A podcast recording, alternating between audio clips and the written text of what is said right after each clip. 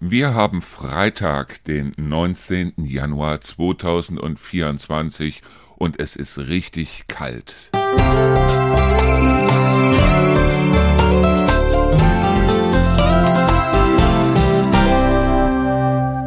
So, erstmal hallo und herzlich willkommen zu einer weiteren Folge. Ja, wir haben also mittlerweile Freitag, heißt also, ich habe es diese Woche tatsächlich hinbekommen, jeden Tag eine Podcast-Folge zu machen. Ich bin stolz auf mir. Jetzt war ich eben draußen, habe mir draußen eine Zigarette geraucht. Also die Sonne scheint zwar, aber es ist kalt, es ist richtig kalt. Und äh, die Kälte zieht einem in die Klamotten deshalb, weil es halt so feucht ist dabei. Es liegt ja immer noch überall Schnee. Das Ganze wird wohl noch andauern bis Montag. Montag werden die Temperaturen dann stark ansteigen. Ich habe irgendwie für Mittwoch 11 Grad drin stehen und äh, in meiner App. Und ähm, ja, ich habe eine ganz schlimme Mitteilung zu machen, weil ich wollte mich dran setzen und wollte den Podcast oder die Podcast-Folge mit dem Kai fertig machen. Und dabei ist mir meine mobile Festplatte, auf der das Ganze lag, abgeschmiert. Sowas kann passieren. Technik nun mal. Und das heißt mit anderen Worten, dass ich also jetzt da stehe und habe also im Moment keine neue Podcast-Folge Kai und äh, Markus, also Gin und Lemon. Aber wir werden das Ganze nächste Woche nachholen. Ich werde morgen mit dem Kai nochmal telefonieren dann werden wir einen Termin ausmachen für nächste Woche und dann werden wir uns nächste Woche nochmal zusammensetzen. Ja, worüber habe ich mich mit Kai unterhalten? Erstmal darüber, was er, also in der Folge, die jetzt nicht gesendet wird, erstmal haben wir uns nochmal richtig ausgelassen über diese Klimakleber, wobei äh, wir da vollkommen unterschiedlicher Meinung waren. Er nennt das Ganze Aktivisten und findet das ja im Grunde genommen richtig gut. Ich kann es ehrlich gesagt mittlerweile mit dieser ganzen Panikmache und so weiter nicht mehr hören. Aber wie gesagt, das sind alle unterschiedlich. Und als zweites haben wir uns natürlich darüber unterhalten, was wir machen würden, wenn wir jetzt tatsächlich mal 120 Millionen aufs Konto kriegen würden. Und ich muss sagen, ich habe es ja schon in einer Podcast-Folge, die Podcast-Folge vor ein paar Tagen, Reichtum und was dann habe ich das ganze ja ähm, schon erörtert. Der ähm, Kai würde wahrscheinlich Stiftungen aufmachen. Ich meine, der Kai ist auch vier Jahre älter als ich. Das heißt, der Kai wird jetzt ähm, 61, ich werde dieses Jahr 58. Das heißt, im Moment kann ich noch sagen, ich bin Mitte 50 und ja, bald muss ich sagen, ich bin Ende 50. Und das ist natürlich dann wieder nicht so schön. Tja, so sieht das Ganze aus. So, was wollen wir heute machen? Ich will mich mit euch heute einfach mal so ein bisschen über meine Oma unterhalten und über meine Mutter unterhalten. Das heißt, heute geht es mal nicht in den Bereich Gesellschaft und heute geht es mal nicht in den Bereich irgendwie, wo ich mich über irgendwas aufregen kann. Ich bin im Moment gerade dabei, die äh, Amaryllis auf der Fensterbank immer mal wieder zu drehen, damit die auch wirklich Pfeilgrade nach oben wächst. Ich habe jetzt gesehen, bei Rewe verkaufen die ja auch immer noch Amaryllis, aber die sind teilweise dann auch schon abgeknickt. Und das möchte ich dem äh, Pflänzchen, das ich hier habe, gerne ersparen. Wie gesagt, zwei Blütenstände gehen nach oben und ich bin mal wirklich gespannt, wie das Ganze dann aussieht. Ich muss mich auch mal erkundigen, wie man so eine Amaryllis eventuell durch den Sommer kriegt, weil wir haben ja hier mittlerweile keinen Keller mehr, aber die Zwiebel ist so groß und so dick und vielleicht gibt es da irgendeine Möglichkeit, dass die also im nächsten Jahr oder äh, Ende dieses Jahres oder wie auch immer dann wieder blüht. Ich gucke da einfach mal nach. Meine Oma ist geboren am 19. Januar 1913. Sie hätte also theoretisch heute ihren 111. Geburtstag gehabt. Sie ist allerdings 1993 im Alter von ja, 80 Jahren ist sie verstorben. Sie hat also den Ersten Weltkrieg nur als Baby mitbekommen, also im Grunde genommen eigentlich gar nicht. Den Zweiten Weltkrieg hat sie aber voll mitbekommen, ist nach Neuss gezogen, zusammen mit meinem Opa, meinem Großvater, mein Großvater hat, ich glaube, ich habe schon mal davon äh, erzählt, mein Großvater war Zimmermann, hat also in Reuschenberg an fünf Häusern die Dachstühle gemacht, an unserem Haus auch. Und ja, ist dann im Krieg in Russland gefallen. Mein Opa war bei den Flammenwerfern, meine Oma hat alleine dann zwei Kinder von meinem Opa großgezogen, hat nachher von einem anderen Mann noch ein Kind bekommen, hatte also drei Töchter. Ja, ich komme da drauf, weil wie gesagt meine Oma heute Geburtstag gehabt hätte und weil auf der anderen Seite ich ja, da waren wir gerade mal hier und wir hatten also einen Streit mit einem Nachbarn, so zwei Straßen weiter, der mich also dann angebrüllt hat, Sie glauben wohl, dass wir hier vom Land bekloppt wären. Glaube ich auf gar keinen Fall.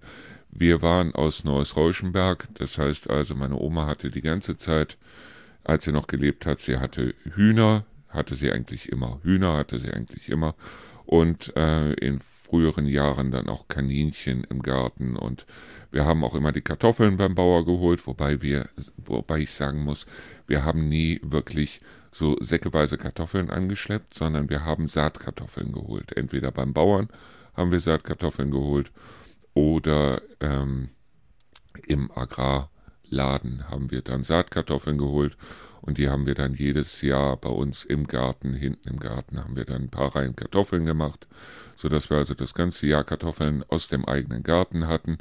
Ja, dazu kam, dass meine Oma eben auch Stangenbohnen gesetzt hat und äh, ich natürlich da mithelfen musste. Wir hatten äh, auch ähm, Grünkohl zum Beispiel. Und meine Mutter ist dann irgendwann auf die Idee gekommen, nachdem meine Oma gestorben ist und äh, meine Mutter dann überlegt hat, was machen wir mit dem Garten, ist meine Mutter dann hingegangen und hat also angefangen, da Kartoffeln zu setzen. Und ich weiß es noch, die habe ich seitdem nie wieder gegessen, diese kleinen Kartoffelchen, die ganz frühen Kartoffelchen, so ganz kleine, die man eigentlich überhaupt nicht schälen muss, sondern meine Mutter und auch damals meine Oma, die haben diese Kartoffelchen dann immer geschabt. Entweder so ein bisschen geschabt oder auch mit Pelle dann gekocht und die waren richtig lecker. Die waren richtig, richtig, richtig lecker. Ansonsten konnte meine Oma wirklich nicht kochen. Sie konnte nicht kochen. Weil wenn sie also zum Beispiel Bolognese-Soße gemacht hat für Spaghetti, dann schwamm oben auf der Bolognese-Soße waren dann immer so mindestens zwei Zentimeter Öl noch mit drauf. Und so schmeckten auch die, schmeckte auch die Bolognese. Sie schmeckte also im Grunde genommen nur nach Fett und ansonsten nach gar nichts, weil diese ganzen Sachen so italienische Kräuter und so weiter, wie man das heute dran macht, oder ein bisschen Knoblauch oder was weiß ich, da hat meine Oma irgendwie nicht viel von gehalten. Obwohl sie dann irgendwann gehört hat, dass äh, Knoblauch sehr gut sein soll halt für die Durchblutung. Meine Oma halt dann äh, auch immer wieder Probleme mit dem Blutdruck hatte und musste auch Blutdrucktabletten nehmen, so wie das also üblich ist oder üblich war. Ich weiß nicht, ob es heute noch üblich ist, aber meine Oma musste halt jeden Tag irgendwie drei verschiedene Tabletten nehmen oder vier verschiedene Tabletten nehmen. Und sie ist dann hingegangen und hat sich den Knoblauch geholt und hat den Knoblauch dann in Streifen oder in Scheiben geschnitten und hat sich den Knoblauch dann aufs Brot gelegt. An die, ans Essen kam der Knoblauch eigentlich in der Regel nicht dran. Ich meine, das verzeihe ich ihr ehrlich gesagt bis heute nicht. Ich meine, auch wenn meine Oma es nicht konnte, sie hat wirklich jeden Tag gekocht. Sie hat auch jeden Tag frisch gekocht.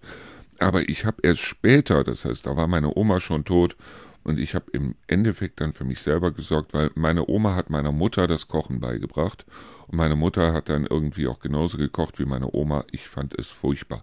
Der Adi, also der Freund von meiner Mutter, fand das richtig lecker. Ich fand es grauenvoll. Frikadellen zum Beispiel hat meine Mutter immer gemacht, indem sie da in die Frikadellen dann noch Petersilie und Schnittlauch reingemacht hat. Schnittlauch, okay. Petersilie finde ich heute noch widerlich. Wenn irgendwo auf einem Rezept draufsteht Petersilie, dann tausche ich die Petersilie immer aus gegen zum Beispiel Basilikum. Basilikum finde ich wahnsinnig lecker. Petersilie finde ich furchtbar. Ich mag sie nicht und aufgrund dessen wenn ich irgendwas koche, kommt auch keine Petersilie rein. Entweder ich lasse sie komplett weg oder je nachdem, was ich mache, wird es halt durch Basilikum oder andere Kräuter oder wie auch immer ersetzt. Ich gucke auch immer, dass ich möglichst viel an Kräutern dann irgendwo dran mache, es sei denn, es sind Frikadellen. Bei Frikadellen ist es so, ich will keine Frikadellen mit Hindernissen, ich will Frikadellen, wo Hackfleisch drin ist, wo vielleicht auch noch ein Brötchen drin ist und wo Zwiebeln drin sind. That's it. Mehr will ich nicht. das ist halt die Art, wie meine Oma gekocht hat. Und wie gesagt, ich habe erst jetzt festgestellt oder erst viel später festgestellt, wie lecker viele Sachen doch sein können. Nehmen wir zum Beispiel mal Grünkohl. Meine Oma hat Grünkohl damals immer einfach nur in Wasser gekocht. Grünkohl einfach nur in Wasser gekocht, schmeckt nichts anderes als grün. Sonst nichts.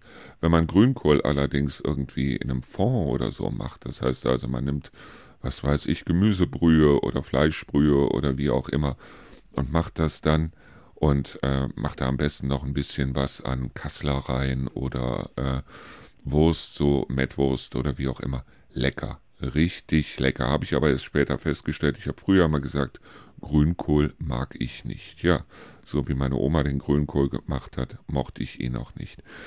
Ich habe damals noch äh, Super 8 Filme gehabt. Die habe ich leider Gottes nicht mehr von mir selber. Ähm, und zwar war ich mit meiner Mutter und mit dem damaligen Freund meiner Mutter, mit dem Willi, wir waren in äh, Rimini. Und da hat meine Mutter halt mit der Super 8 Kamera draufgehalten, während ich da am Strand lang gelaufen bin. Ich sah damals irgendwie wirklich aus wie eine wandelnde Werbung für Biafra. Das heißt also, es waren Super 8 Filme, also ich weiß nicht, was Super 8 Filme für eine Auflösung haben, wenn sie überhaupt eine Auflösung haben. Also es war aber trotzdem, man konnte auf den Bildern jede Rippe zählen bei mir. Man konnte wirklich jede Rippe zählen. Und es war so, dass meine Oma damals, natürlich wie es, wie es so üblich war, eine Oma hatte draußen eine Teppichstange. Da wurden dann immer wieder die Teppiche draufgelegt und äh, drüber gelegt und dann wurde da mit dem Teppichklopfer auf den Teppichen rumgeklopft, damit der Staub da rauskam und so weiter. Mittlerweile gibt es ja diese Teppichreiniger, wo man also das Ganze dann auch feucht reinigt und so weiter. Früher war es halt so, früher hatte man dann draußen Teppichklopfer und ich liebte diese Stange, weil man da wunderbar drauf rumklettern konnte. Aber jedes Mal, wenn ich mich an die Stange gehangen hat, hat meine Oma dann wieder angefangen zu schreien, hol den Jungen von der Stange, das sieht ja aus, als wenn wir hier nichts zu essen hätten und so weiter. Ja, also wie gesagt, meine Mutter, die konnte es im Endeffekt auch nicht. Das heißt also, kochen konnte sie auch nicht und deshalb ist mir eigentlich in jungen Jahren so ein bisschen das Kochen auch verleidet worden. Deshalb, weil ja, es war irgendwie auch bei uns auf der Straße, wenn wir mal bei irgendeinem Nachbarn gegessen hatten oder so, die haben das auch alle so in der Form gemacht. Und erst heute weiß ich, wie viel man da mit Gewürzen, mit Kräutern und so weiter hantieren kann, dass sogar Sachen wie Rosenkohl oder Grünkohl oder Brokkoli oder ähm, oder auch Blumenkohl, wie lecker sowas sein kann, wenn man da auch ein bisschen was dran tut. Es ist schon komisch, wenn ich mir überlege, dass es also mittlerweile tatsächlich 31 Jahre her ist, dass meine Oma gestorben ist, dass es mittlerweile etwas über 10 Jahre her ist, dass meine Mutter gestorben ist. Meine Mutter ist 2013 gestorben, also 20 Jahre nach meiner Oma. Und äh, da war sie 72, meine Mutter. Und meine Mutter ist ja an einem Aneurysma gestorben, an ihrem zweiten Aneurysma. Und ähm, wie viel ich also oder an wie viele Sachen ich mich noch erinnere von früher. Ich weiß noch, dass meine Oma, die hatte ja immer Hühner. Und es gab äh, Hühner, wo sie also dann, sie hat auch immer wieder auch, auch Küken gehabt. Das heißt also, sie hat auch immer wieder mal Hühner gezüchtet. Natürlich nicht so viel. Wir hatten also immer, wir haben also immer geguckt, dass wir hatten hinten einen großen Stall im äh, Garten und äh, meine Mutter und meine Oma hatten immer so um die äh, 10 bis 15 Hühner, so um den Dreh. Und äh, wenn die Hühner dann nicht mehr gelegt haben, dann bekamen die halt einen Kopf abgehackt und dann wurde da eine Suppe draus gemacht. Wenn ich dran denke, äh, meine Oma hatte damals auch mal Flug, be, ähm, befruchtete Flugenteneier bekommen, so oder Fluggänse, ich weiß es nicht. Auf jeden Fall ähm, war es so, dass wir also da, ich glaube, sechs so Flugenten im äh, Hühnerstall hatten. Und da ist meine Oma dann hingegangen und hat für die Flugenten, haben wir dann hinten ein Loch gemacht und dann haben wir da eine Badewanne reingesetzt und die Flugenteneier wurden unter ein Huhn gelegt, dann wurde da noch richtig mit, mit Federn und so weiter, damit auch gar keinen Fall, auch auf gar keinen Fall äh, die Eier kaputt gingen. Und dann ist meine Oma irgendwann, als sie sagte, okay, jetzt müssten sie langsam schlüpfen, Dann hat sich meine Oma die Flugenteneier mit reingeholt, alle sechs, und hat die ganz vorsichtig dann da drinnen aufgemacht, hat die Küken da rausgeholt und hat die Küken dann wieder zur Henne gesetzt. Das ging auch irgendwie, obwohl man immer sagt so, dass diejenigen, die die Entchen als erstes sehen oder die Küken oder wie auch immer, das ist dann die Mama. Nein, es war also so, dass das Huhn dann äh, die Flugenten aufgezogen hat. Und irgendwann war es dann so, dass die Flugenten groß genug waren und die haben natürlich auch Scheiße gemacht, bis, also geschissen bis zum Abwinken. Meine Oma hat dann gesagt, oh, okay, und jetzt müssen die Flugenten geschlachtet werden. Und wir liebten diese Flugenten und deshalb wollte meine Mutter die nicht schlachten, meine Oma wollte die nicht schlachten. Und da hat sich meine Mutter damals von Horten halt den äh, Metzger mit nach Hause geholt und der Metzger sollte dann die Flugenten schlachten. Das hat er auch gemacht. Er hat sich also dann einen Holzklotz hinten in den Hühnerstall reingestellt und hat also dann dort die Flugenten geschlachtet, indem er jede einzelne Flugente gefangen hat, hat die auf den Holzklotz gelegt, hat den Kopf abgehackt und hat dann die Flugente wirklich so über den Zaun vom Hühnerstall in den Garten reingeworfen. Jetzt ist es so bei Hühnern wie auch bei Flugenten, dass die, auch wenn der Kopf abgehackt ist, dass die noch eine Zeit lang flattern. Und ich weiß noch bis heute, wie der Garten ausgesehen hat danach. Also es war wirklich so, als hätte ähm, Mike Myers oder, oder als hätte da irgendein Schlachter da ein großes Blutbad veranstaltet. Es war wirklich, der ganze Garten war blutig, überall zuckten noch die Blu äh, Flugenten rum.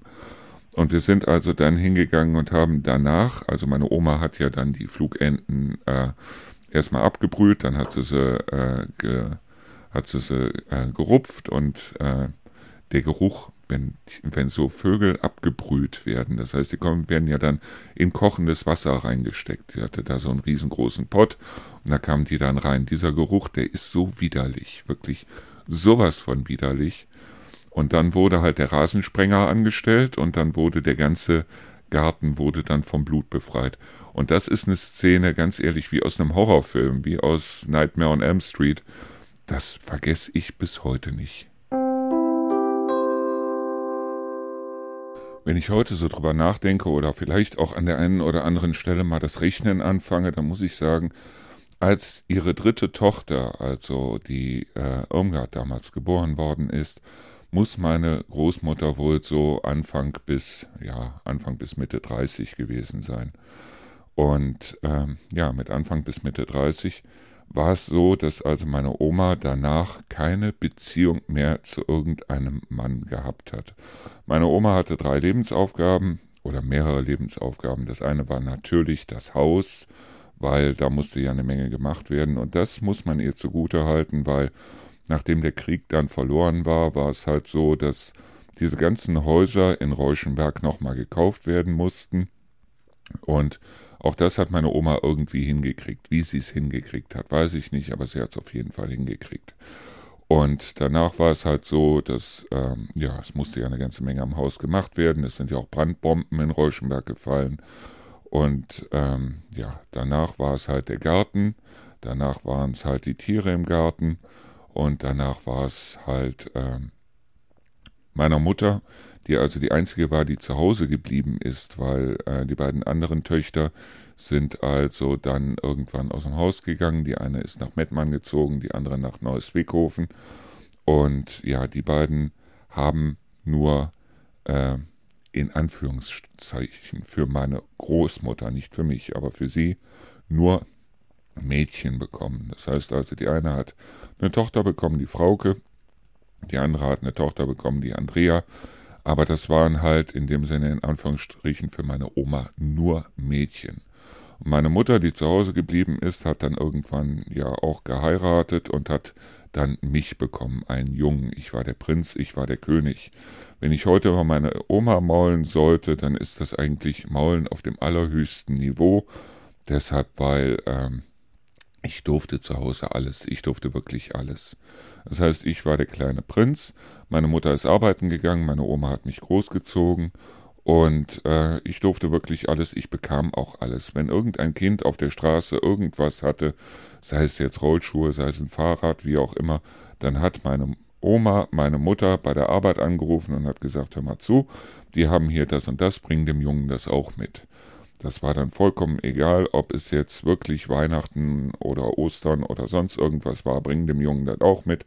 Und dann hatte ich das auch. Ich weiß es noch wie heute, dass ich also als kleiner Junge ein Fahrrad bekommen habe, da kam ich noch gar nicht an die Pedalen. Ich hatte Rollschuhe, da konnte ich noch gar nicht laufen. Also es war wirklich so, Maulen auf dem, es wäre wirklich, wenn ich mich heute beschweren wollte, Maulen auf dem allerhöchsten Niveau. Auf der anderen Seite hatte ich halt auch meinen Preis dafür bezahlen und mein Preis war halt zu funktionieren, in der Schule zu funktionieren, im Kindergarten zu funktionieren. Ich hatte überall zu funktionieren und ich hatte auch überall, weil was mögen denn die Nachbarn sagen, wenn, äh, hatte ich also überall im Grunde genommen meine Schnauze zu halten. Und da hatte ich mich auch mit arrangiert. Und meine äh, Oma hatte halt dann die Aufgabe meiner Mutter, das Leben zur Hölle zu machen, indem, egal was meine Mutter gemacht hat, meine Oma war dafür verantwortlich, dass mit der Mutter meines Vaters waren beide Großmütter dafür verantwortlich, dass die Ehe meiner Eltern nicht gehalten hat. Weil meine Mutter hat mir irgendwann mal erzählt, dass also vom Scheidungsrichter oder beim, beim Scheidungstermin der Richter irgendwann gesagt hat, sagen Sie mal, sind Sie eigentlich mit Ihrer Frau verheiratet oder mit Ihrer Schwiegermutter?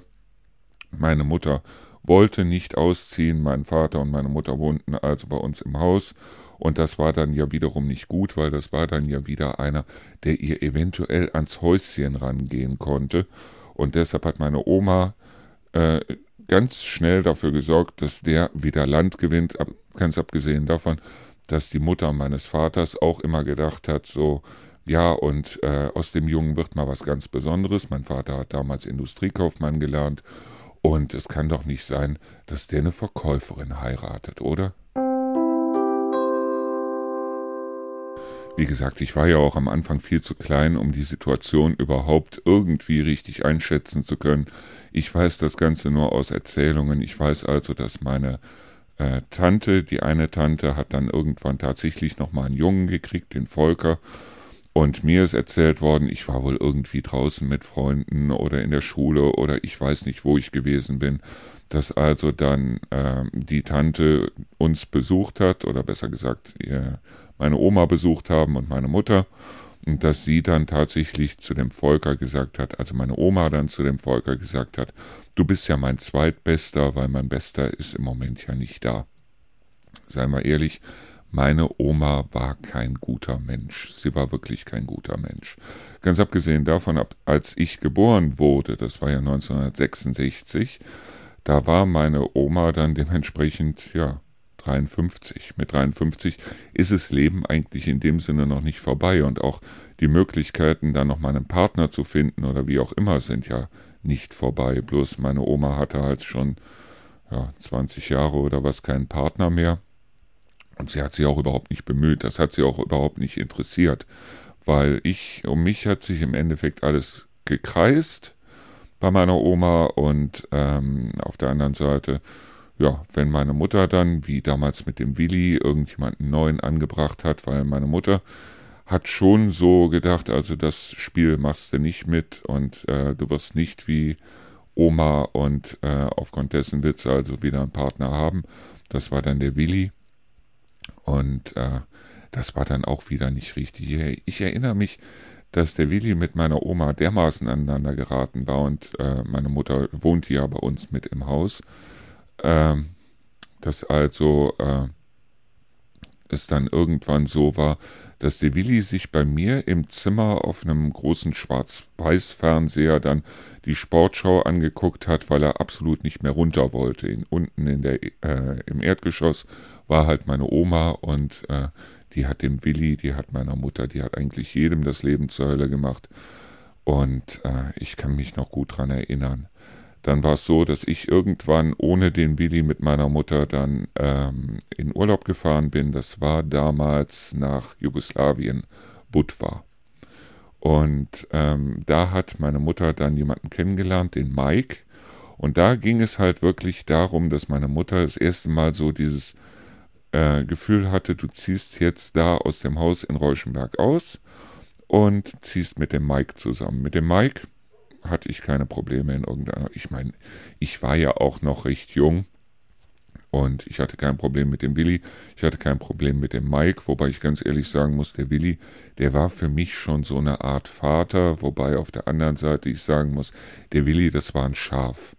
Dem Willi, der hätte meiner Mutter wirklich das Herz auf dem Tablett gegeben und meine Mutter hat das überhaupt nicht zu würdigen gewusst, ganz im Gegenteil, meine Mutter war eigentlich diejenige, die das auch noch kräftig ausgenutzt hat. Der Willi hat, wir hatten in Reuschenberg so eine Doppelhaushälfte, und äh, Willi hat die gesamte Doppelhaushälfte, also auch vom Nachbarn, hat er geklinkert. Und er stand also da und ich bin mit meiner Mutter mit dem Auto wieder zurückgekommen. Das sind so Sachen, an die erinnert man sich, oder? Wir sind also wieder zurückgekommen von irgendwo her und äh, meine Mutter sah, wie der Willi da wirklich eine Reihe nach der anderen dann äh, an Klinker an das Haus gesetzt hat.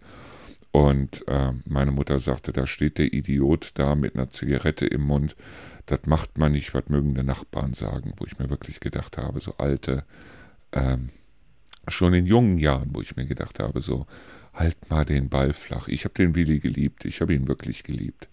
Ich habe auch vor einiger Zeit mal nachgeguckt und der Willi ist genau in dem Jahr auch gestorben, in dem meine Mutter gestorben ist. Aber ich hatte danach, also nachdem mit Willi dann Schluss war, hatte ich überhaupt nichts mehr mit dem Willi zu tun und das war wirklich schade. Ja, meine Mutter ist damals nochmal dann alleine in Urlaub gefahren, ich glaube nach Sveti Stefan, weil der Mike wohl da damals zu der Zeit gearbeitet hat. Er war Deutscher, aber hat da irgendwie im Außendienst gearbeitet oder was weiß ich.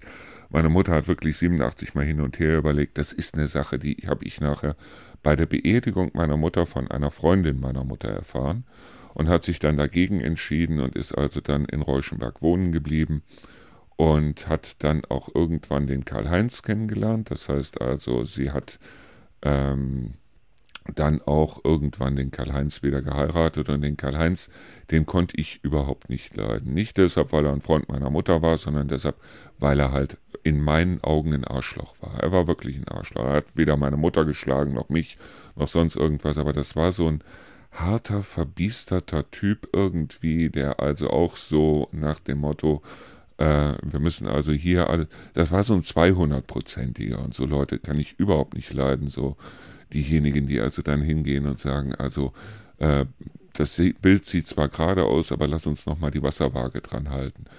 Sowas mag ich nicht. Ich selber arbeite zwar hier viel mit der Wasserwaage, aber mir ist es vollkommen egal, wenn ich irgendwo reinkomme, ob da ein Bild gerade oder schief hängt oder wie auch immer. Aber sie hat dann den Karl-Heinz geheiratet und der Karl-Heinz ist dann nach einigen Jahren, weil der hatte eine Hütte in Hintertux im äh, äh, Südtirol. Ja, ist Hintertux ist, glaube ich, ja, ist, ich glaube, das ist Südtirol. Ich weiß nicht. Oder Österreich. Hintertux ist, glaube ich, nee, Österreich ist es. Es ist auf jeden Fall an der Grenze. Und ähm, der ist dann irgendwann dort gestorben, weil äh, er hatte eine Herzschwäche und mit Herzschwäche sollte man nicht auf 1750 Meter aufsteigen. Und er ist dann irgendwann dort zusammengebrochen und ist gestorben. Und äh, ich wollte mich eigentlich in den Zug setzen, zu meiner Mutter fahren. Meine Oma sagte, das machst du auf gar keinen Fall.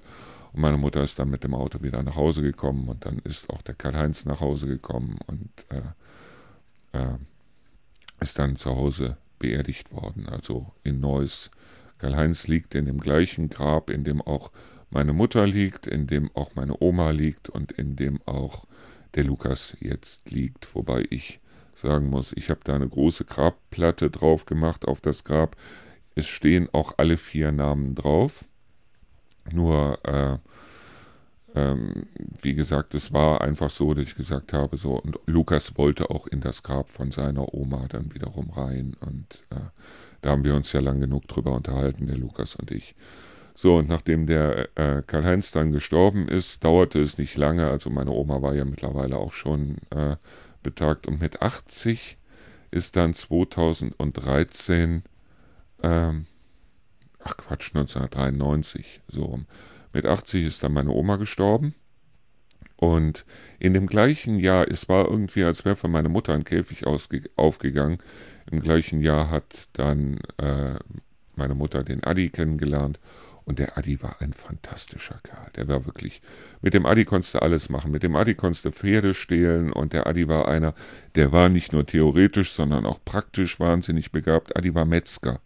Der war Metzger in diesem Supermarkt bei Horten, weil Horten gibt es ja mittlerweile auch nicht mehr.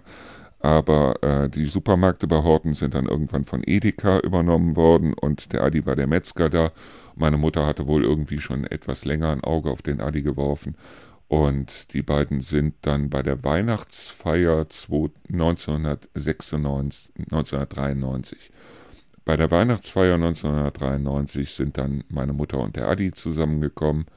Und äh, meine Oma war ja tot und äh, Adi war zwar noch verheiratet, hatte aber mit seiner Frau nicht mehr besonders viel zu tun, wollte sich aber auch nicht scheiden lassen, weil es wäre eh Blödsinn gewesen. Meine Mutter wollte auch nicht wieder heiraten.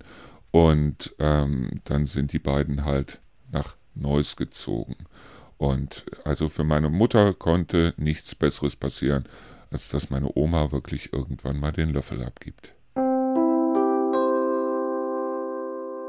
Wie gesagt, es war dieses Haus in Neuss, für das meine Mutter da wirklich durch die Hölle gegangen ist. Und ich habe es ja mitbekommen, weil ich stand dann immer zwischen den Fronten, weil ich habe mich in die Sache auf der einen Seite nicht eingemischt, auf der anderen Seite wurde ich aber auch immer wieder reingezogen, weil meine Mutter und meine Oma, das war wie äh, Katz und Maus irgendwie. Das war also wirklich, ähm, hatten teilweise wirklich einen dermaßenen äh, Krach zu Hause, aber meine Mutter wollte unbedingt dieses beschissene Haus in Neuss, das ich also mittlerweile verkauft habe, weil es ist ja schließlich das Haus vom Opa gewesen und als meine Oma dann gestorben ist, ist, sind meine beiden Tanten dann auf die Idee gekommen. Sie hatten also schon 17 Jahre vorher war es also so, dass meine Mutter oder meine Oma meiner Mutter das Haus überschrieben hat und das Ganze notariell und meine Mutter sollte dann auch und hat dann auch für, mein, für ihre Geschwister dann äh, eine Ausgleichszahlung machen müssen.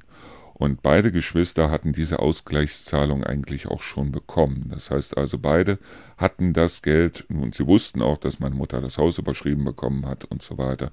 Und ähm, es war allerdings so, dass als meine Oma dann tot war, dann haben die beiden irgendwie Morgenluft gewittert. Das heißt, die beiden sind dann hingegangen und vor Gericht gezogen und dann hieß es ja und äh, meine äh, Oma wäre also geistig verwirrt gewesen und das hätte alles so nicht gegolten und die hatten das Geld schon. Wie gesagt, also diese Ausgleichszahlungen, äh, diese, diese Ablöse in dem Sinne hatten die schon in der Tasche. Und die hatten das auch schon, äh, wie gesagt, also das war alles auch schon äh, in sauberen Tüchern. Und da musste meine Mutter dann mit äh, gegen ihre Geschwister, die sich dann zusammengetan haben, musste sie dann vor Gericht. Die beiden sind natürlich damit nicht durchgekommen, weil wie gesagt, also diese Überschreibung vom Haus und so weiter, das war ja mittlerweile 17 Jahre her. Aber das war da wirklich so, dass ähm, ich mich zu der Zeit, weil es war wirklich, es war eine Schlammschlacht. Es war eine absolute Schlammschlacht. Das habe ich auch dann bei den, äh, bei den Eltern und Geschwister der Eltern, also Onkel und Tanten von meiner Ex-Frau erlebt, weil da war es irgendwie genau das Gleiche. Das war also damals auch irgendwie eine Schlammschlacht mit einem Haus in Kloppenburg. Da war die Schlammschlacht auf jeden Fall.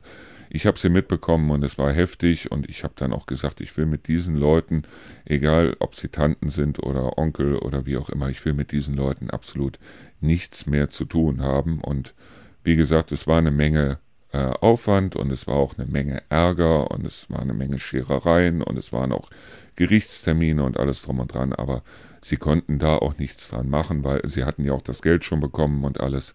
Und aufgrund dessen war das Ganze, hat sich das Ganze dann in Luft aufgelöst. Und die eine Tante ist dann irgendwann äh, an einer Thrombose gestorben, habe ich mir sagen lassen, weil die äh, nach Jamaika, glaube ich, ausgewandert ist und äh, hat im Flieger eine Thrombose gekriegt und äh, hatte vorher ihr Haus in Neuss, das er also da hatte, verkauft.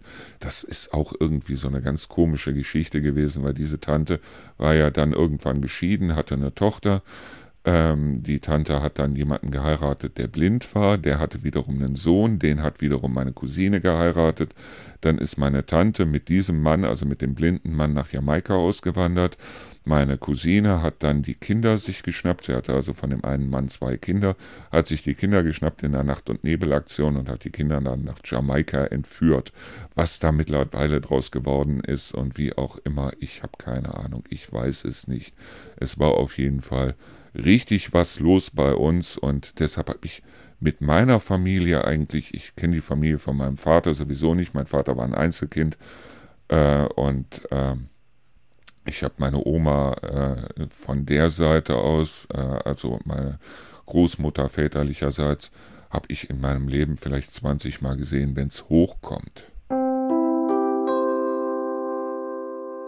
Meine Mutter hatte damals auf jeden Fall aus ihren Erfahrungen mit ihrer Mutter gelernt und ich hatte auch selber unglaublich viele Streitigkeiten mit meiner Mutter, weil als ich damals beim ersten Mal das Abitur nicht geschafft habe und bin dann einfach mal auf Achse gegangen, bin einfach mal joggen gegangen. Ich habe also solche Jobs gemacht. Ich bin äh, nach Saarbrücken und nach Frankreich gefahren. Ich habe Pipelines getestet. Ich habe alles gemacht, was irgendwo zu machen war.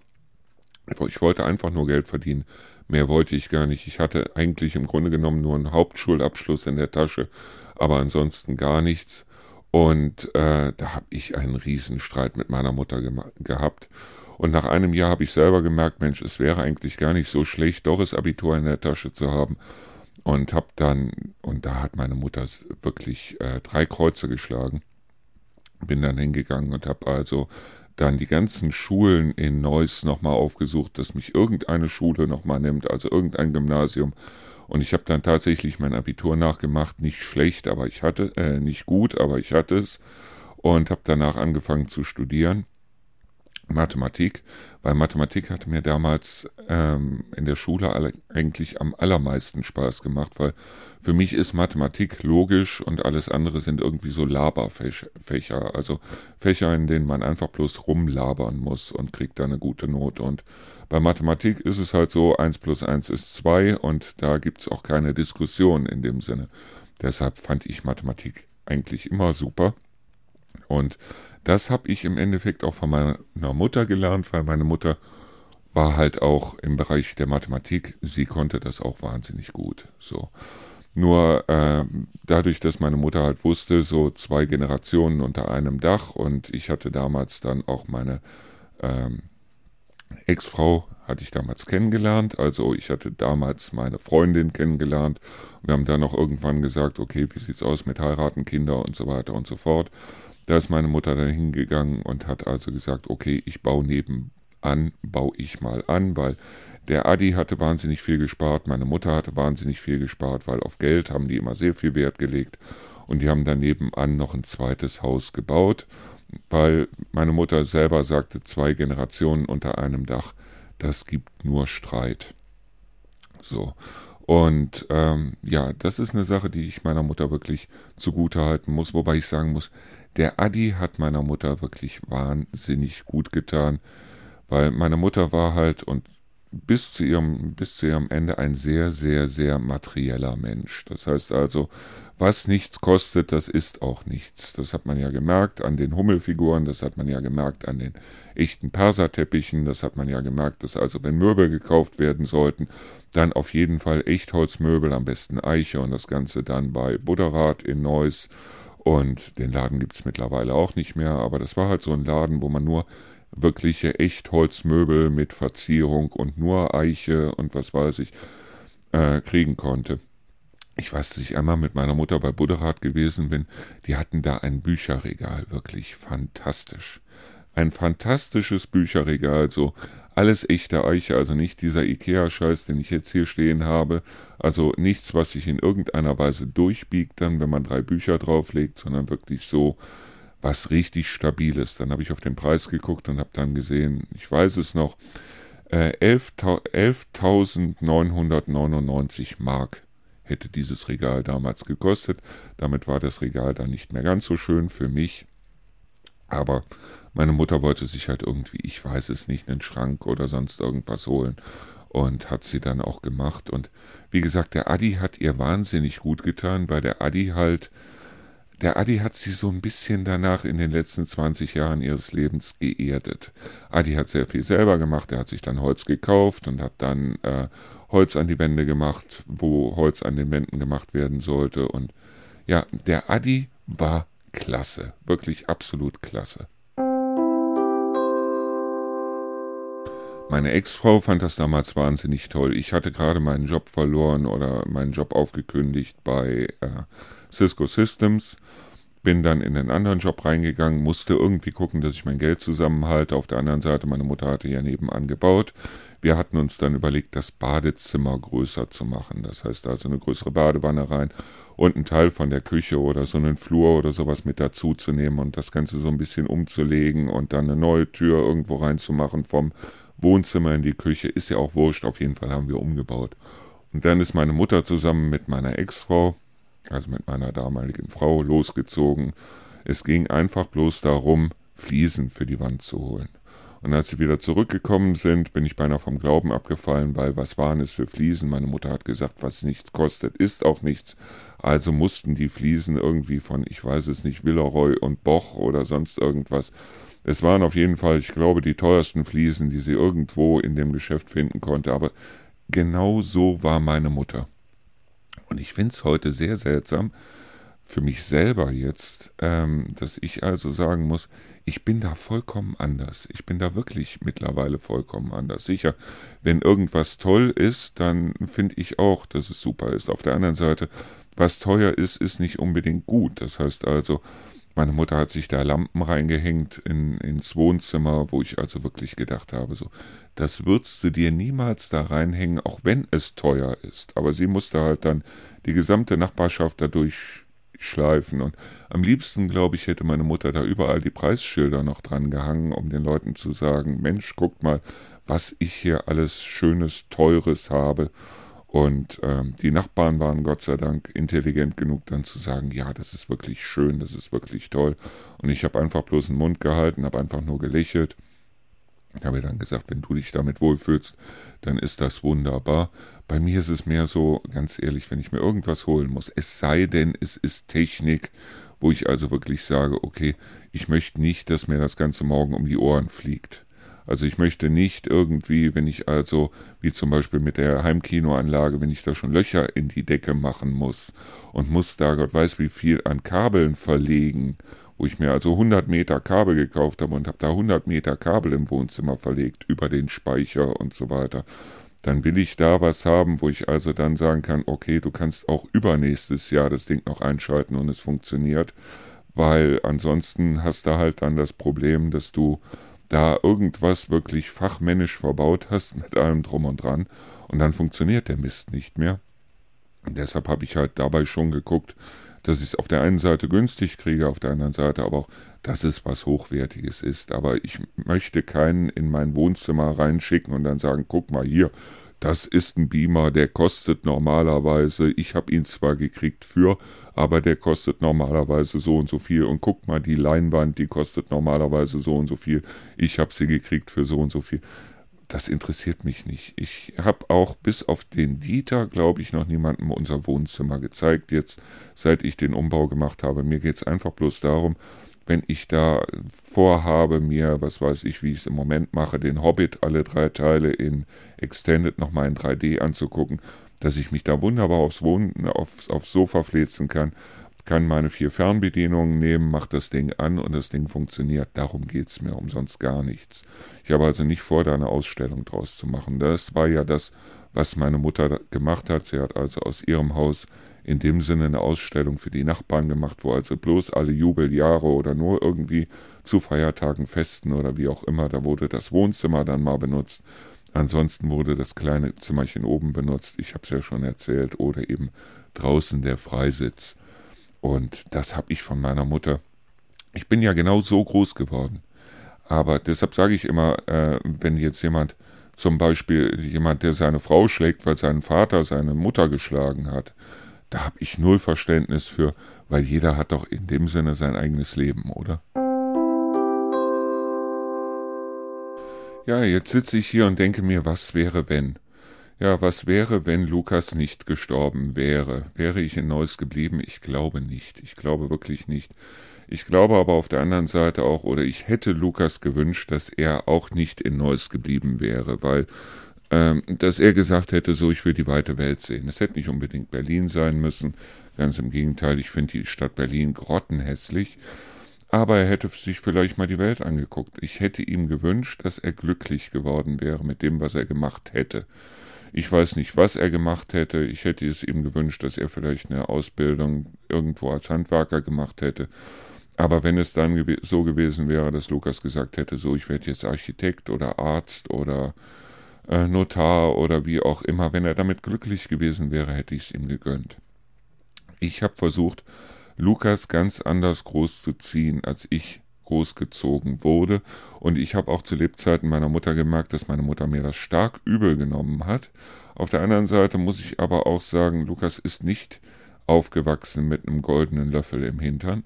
Auf der anderen Seite hatte aber Lukas immer einen Gesprächspartner. Das heißt also, ich hatte immer ein offenes Ohr für Lukas und ich konnte mit Lukas auch über alles reden. Es ist egal, was es jetzt war als er mir erzählt hat, dass er das erste Mal Marihuana-Plätzchen gegessen hat oder wie auch immer.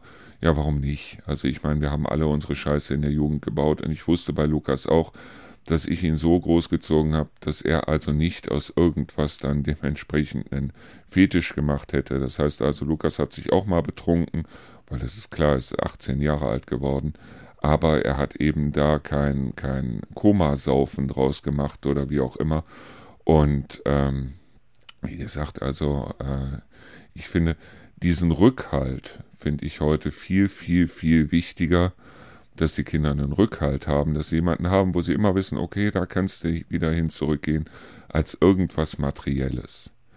Als Adi gestorben ist, war es halt so, dass ähm, Adi eine Eigentumswohnung hatte und die Eigentumswohnung sollte eigentlich ich kriegen und ich bin dann hingegangen und habe die Eigentumswohnung einfach abgelehnt, womit sie dann automatisch auf den Lukas gefallen ist und Lukas hatte plötzlich irgendwie 70.000 Euro auf dem Konto und ich habe sie ihm auch gegönnt. Ich habe sie ihm wirklich gegönnt. Ich hätte ihm auch gegönnt, dass er er hatte, glaube ich, ein bisschen mehr von meiner Mutter. Das heißt, er war jemand, der also immer irgendwo dann gesagt hat, okay, muss diese Ausgabe jetzt wirklich sein oder nicht.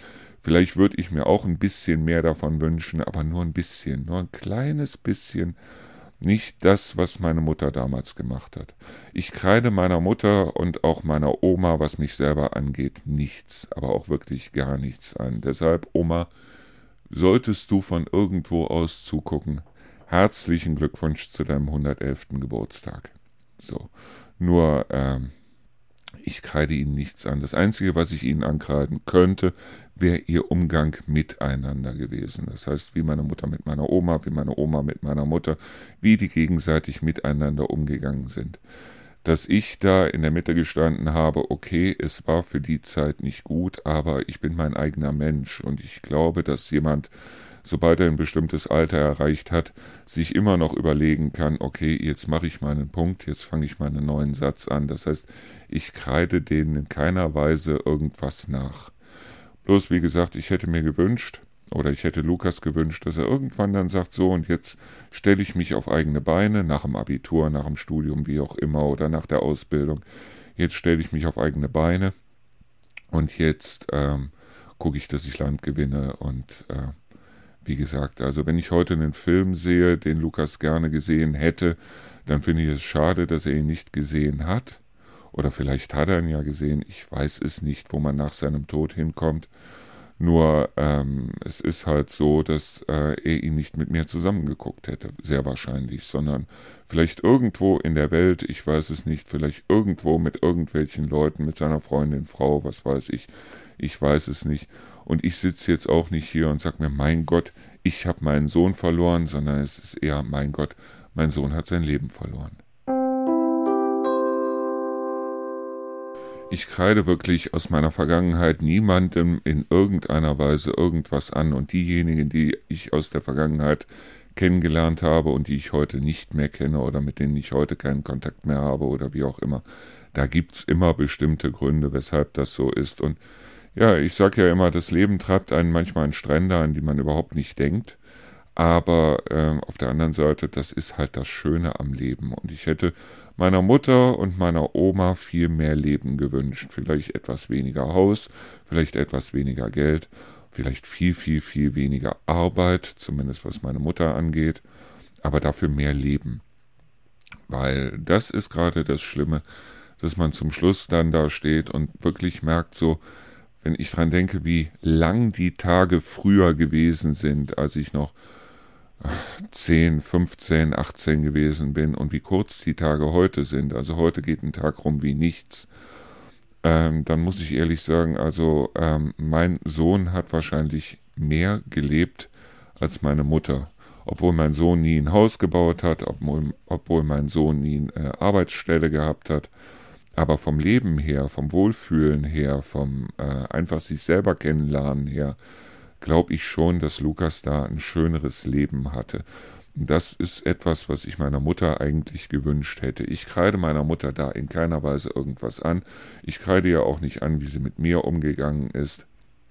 Deshalb, weil das wäre wirklich, im, am Ende wäre es Maulen auf allerhöchstem Niveau. Und äh, das ist etwas, was ich nicht mache, was ich auf gar keinen Fall mache. Und ähm, ich weiß bloß, wie ich selber dazu stehe. Das heißt also, ich habe in gewisser Weise meine Mutter geliebt, aber nicht so, wie man seine Mutter lieben sollte. Ich habe auch meine Oma geliebt damals. Heute ist es so, dass ich das Ganze vielleicht irgendwo mit anderen Augen sehe, dass ich ihr Leben mit anderen Augen sehe.